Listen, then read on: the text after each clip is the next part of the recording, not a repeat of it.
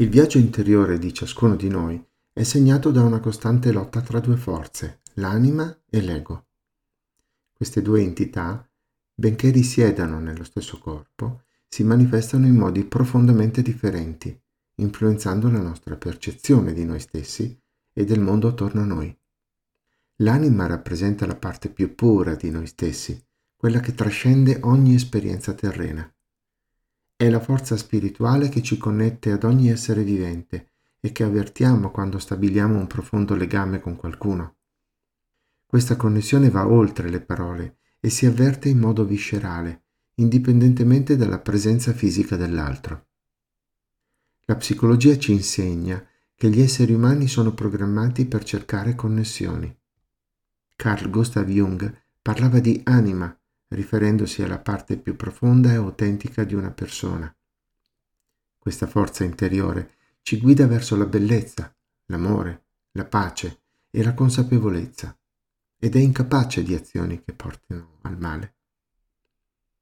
Contrapposta all'anima vi è l'ego, la parte di noi formatasi attraverso le esperienze, l'educazione ed i modelli da cui abbiamo appreso come essere nei vari ruoli della nostra vita.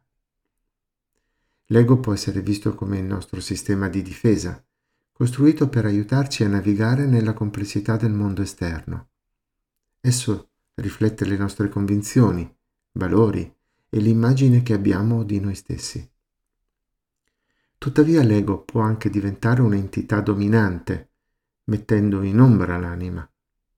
Freud vedeva l'ego come mediatore tra il nostro istinto primordiale, l'ess, e la moralità, il superio.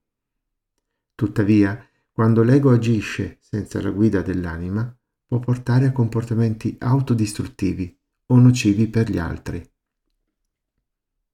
Il conflitto tra anima e ego è alla base di molte sfide esistenziali.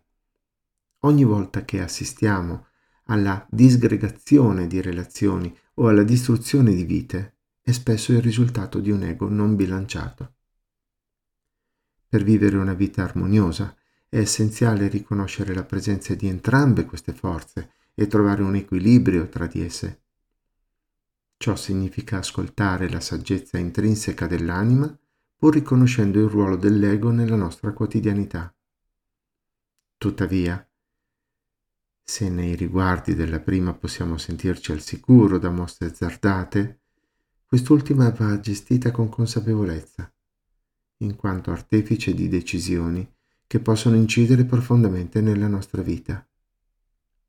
Friedrich Nietzsche diceva chi combatte i mostri deve fare attenzione a non diventare lui stesso un mostro.